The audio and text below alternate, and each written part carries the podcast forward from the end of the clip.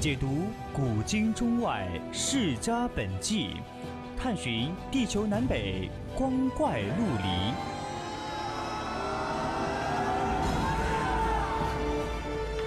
拨开历史迷雾，挖掘未解之谜。大千探奇，秘境追踪，VOC 广播电台百科探秘，为你展现神秘莫测的宇宙进程。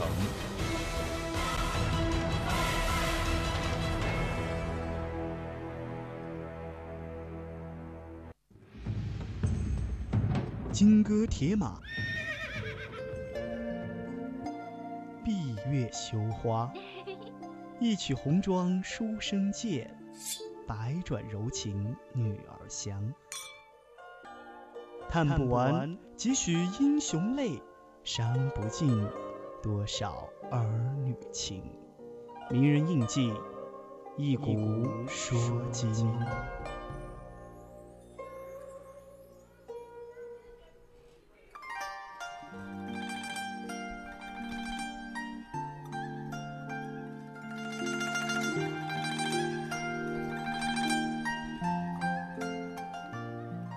青春调频与您共享，亲爱的听众朋友们，下午好！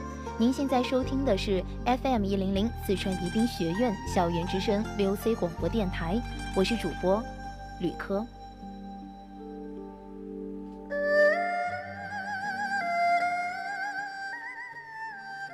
他由花船上的雏妓一跃而成为公使夫人，并陪同夫君出使欧洲的奇特经历。八国联军进北京的一场浩劫，又将她造就成为乱世女杰。她就是晚清名妓赛金花，一生三次嫁作人妇，又三番沦入烟花，是中国历史上最具传奇色彩的女人。今天呢，就和大家一起走进她的世界，希望大家喜欢。同时，欢迎参与到我们的互动平台，分享你知道的关于她的故事。我们的互动平台有短信平台零八三幺三五三零九六幺，以及听友群幺八二七八九二零幺。当然，还有我们的新浪微博 @VOC 广播电台，以及微信平台小写的宜宾 VOC 一零零。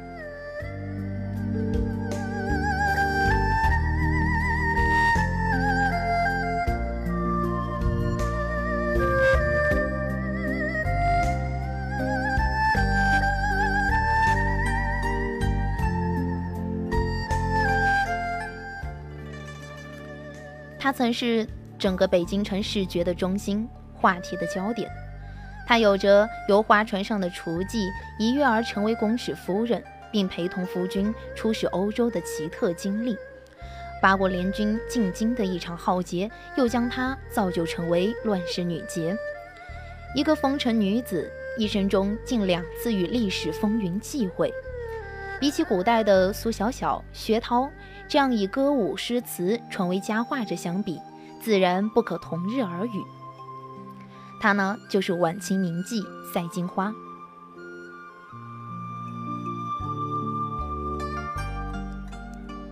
今天从现存的一些老照片来看，赛金花本人似乎并没有令人惊艳的倾国之色，她更像是一束气息暧昧的夜繁花。在历史的烽烟深处，闪烁着幽丽的光芒。赛金花原籍安徽黟县，清同治十一年生于一个士绅家庭，母亲病逝后，随父亲移居到苏州。赛金花天生丽质，从小就常引得过往的行人对她行注目礼。在一八八六年，一个远房亲戚的引荐下。十四岁的赛金花来到了香风细细的花船上，成了一名卖笑不卖身的清官人，改名为傅彩云。没过多久，笑靥如花、柔情似水的赛金花就红遍了整个苏州。这时的赛金花越发的光彩照人，艳光四射。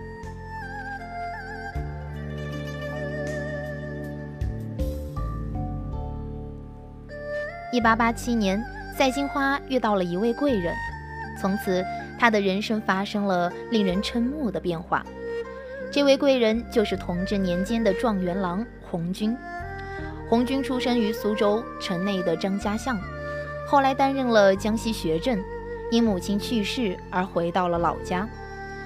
在偶遇了赛金花后，红军就再也放不下这个我见犹怜的美人，最后终于下定了决心，取得了一妻一妾的同意，正式的把赛金花娶回了家中，成了他的第二房姨太太。之后呢，红军就让她改名为红梦鸾。从此，赛金花由划船妓女一跃而成为状元夫人，完成了她生命中最重要的一次跨越。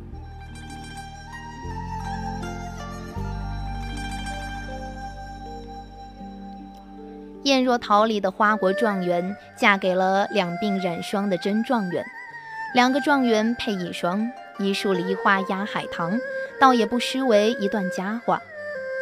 赛金花嫁给红军以后，虽然丈夫老迈，但因为红军的前两位夫人都是善类，性情和顺，与世无争，日子过得还算滋润。一八八八年，红军服丧期满，便带着赛金花进京任职。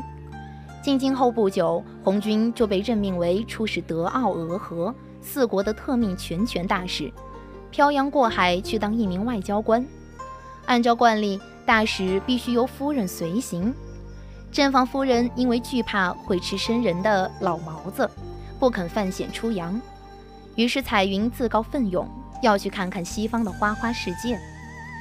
王夫人便主动让贤，并把自己一套诰命夫人的服饰借给了赛金花。就这样。尝过足的赛金花，居然以公使夫人的名义，步步莲花地走出国门，大开了眼界。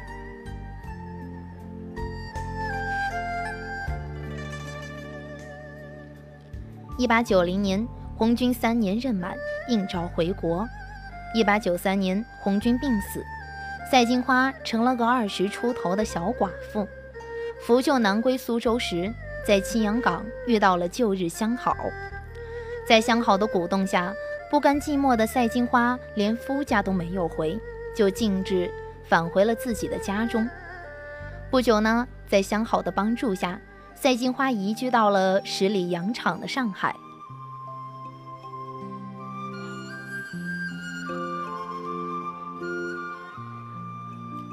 在上海，赛金花从抄就业，挂牌开张了。她在岩峰里租下门面。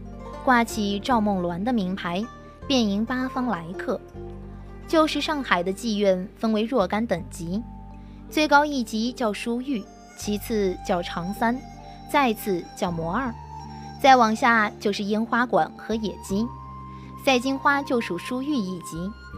她在书玉门口挂的名牌是黑底金字，头端扎着朱红缎子，并且系上彩球。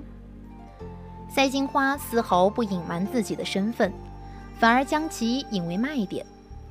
她在自己的香闺悬挂了一张红军的照片，亮明自己状元夫人的身份。果然效果颇佳，她成为轰动一时的新闻人物。不少人都想议亲状元夫人的芳泽，于是赛金花名声大噪，生意非常火爆。据说赛金花还曾经接待过李鸿章。只是陪酒唱曲，尽了雅兴。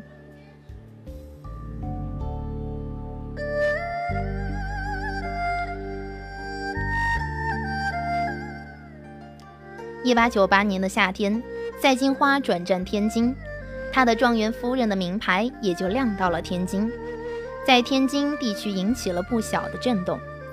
这次，赛金花不但亲自出马，还招募了一批年轻漂亮的女孩子。正式的在江岔口胡同组成了南方峰会的金花班，自己当起了保姆。赛金花的名号就是由此而来的。不久以后呢，赛金花结识了一位要人，他就是户部尚书杨立山。杨立山把赛金花带到京城，住在离铁拐斜街的鸿生客栈内。天津的金花班底也被他带到了北京城。从此，男扮妓女进入北京。北京妓院分作南北两大流派。初到北京的那段时间是赛金花的鼎盛时期，他验之所指，当者披靡，名头响遍了京师九城。如同戏子需要有人来捧一样，妓女一样需要追捧，才能扎根立足，水涨船高。捧赛金花的可都是些王公大臣、豪门贵胄。除了户部尚书杨立山外，浙江、江西巡抚小峰也和他打得火热。杨德两位大人对他出手很是阔绰，一次就能送上白银一千两。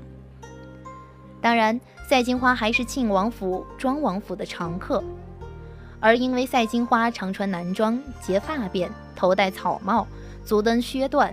别有一股男子英气，时人称之为“赛二爷”。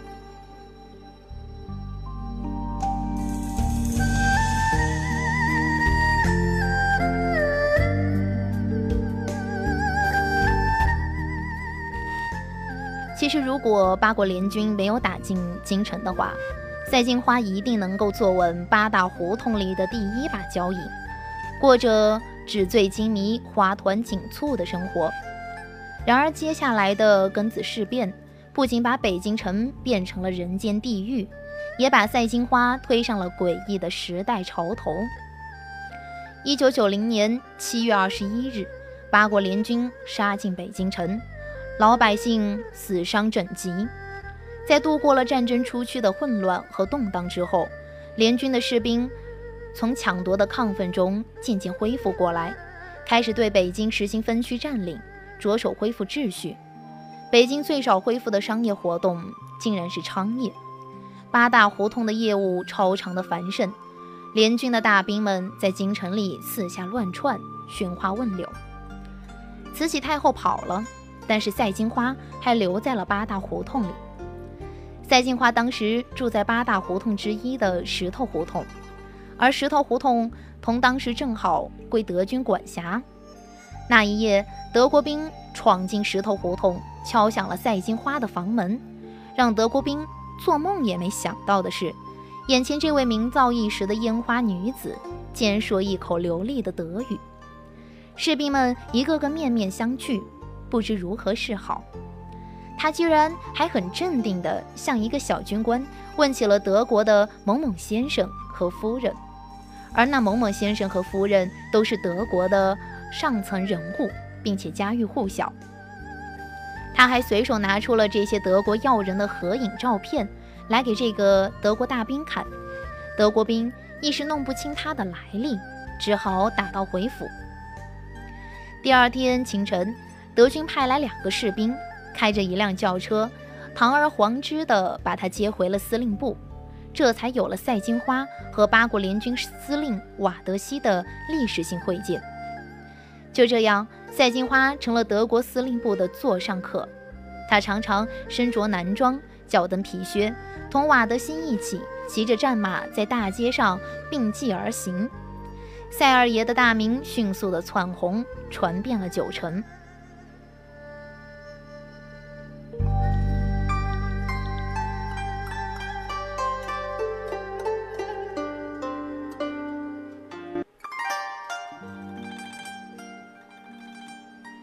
在金花开始并没有多少崇高的想法，没想过要做什么救民于水火、解民于倒悬的巾帼英雄。他为德军采购粮饷，在琉璃厂罗家大院内设立了采购粮墨办事处。他这个担保人当然有利可图。他还为德国军官找来妓女供其淫乐，自己则坐收渔利。他并没有觉得这样做有什么不妥。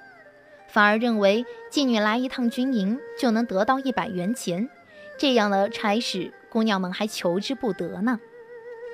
当时八国联军进京后，大力搜剿义和团，北京城里腥风血雨，而精通欧语的赛金花在这时脱颖而出。他对瓦德西说：“军队贵有纪律，德国为欧洲文明之邦，历来以名誉为第二生命。”尤其不应该视人以野蛮疯狂。这一席话胜过任何堂而皇之的外交辞令，起到了意想不到的作用。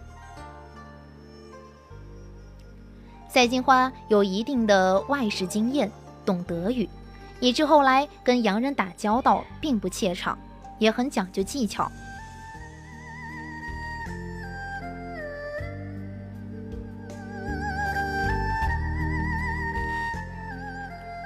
辛丑条约合议继承，联军退兵，两宫回銮，乱哄哄论功行赏之时，自然没有赛金花的份。义和大臣赛尔爷靠一时的名声增加了不少生意，但也不过是继续干那妓女的营生。接下来又发生了疟疾致死一案，赛金花惹上了官司，金花班被迫解散，他本人也被赶出了北京城。被勒令返回老家。他本人并非没有责任，但似乎又别有隐情。当时就有人认为，他是因为过于招摇，才被遣返原籍的。荣华富贵眨眼之间已成荒烟蔓草。一个风尘女子身份的大起大落，会让人们想起自己身处大乱世的现实。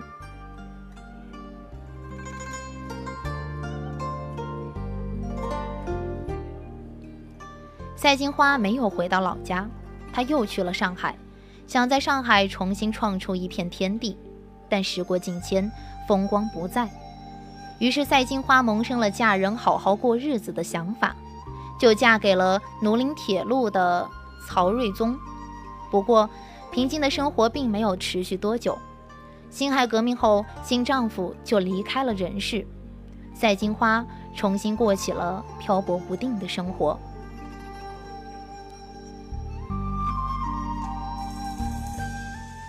清朝既已垮台，不许踏入京城的禁令也跟着失效了。赛金花又重新回到了北京。此时的她虽然饱经沧桑，却依然风姿绰约，着装新奇。她与国民政府的参议员卫斯理打得火热，两人同居在前门外的樱桃斜街。有人说，赛金花天生就是克夫的命。她与卫斯理的幸福生活。只持续了四年，卫斯理就因病去世了。从此以后，朱黄色衰的赛金花和一个保姆搬到了北京一条叫做居仁里的小胡同里，那是靠近天桥的贫民窟。赛金花的日子如江河日下，主仆二人只能靠救济为生。据说张学良、许悲鸿、齐白石等知名人士都曾接济过赛金花。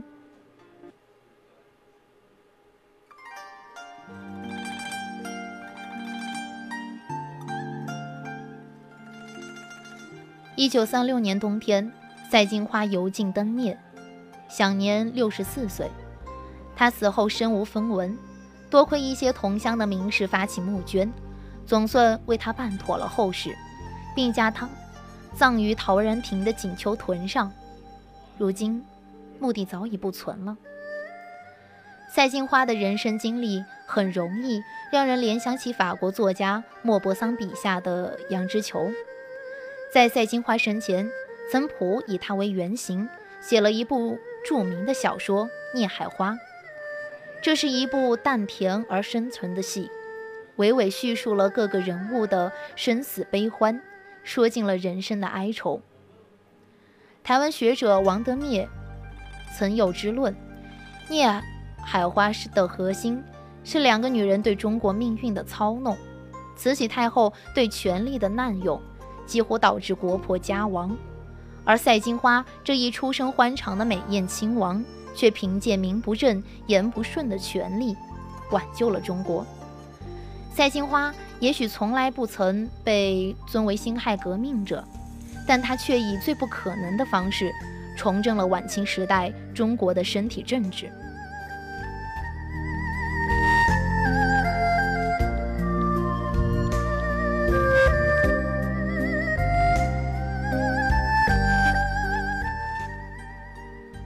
来到北京时间的六点二十七分了，今天的节目就要和大家说再见了，希望下次节目再见。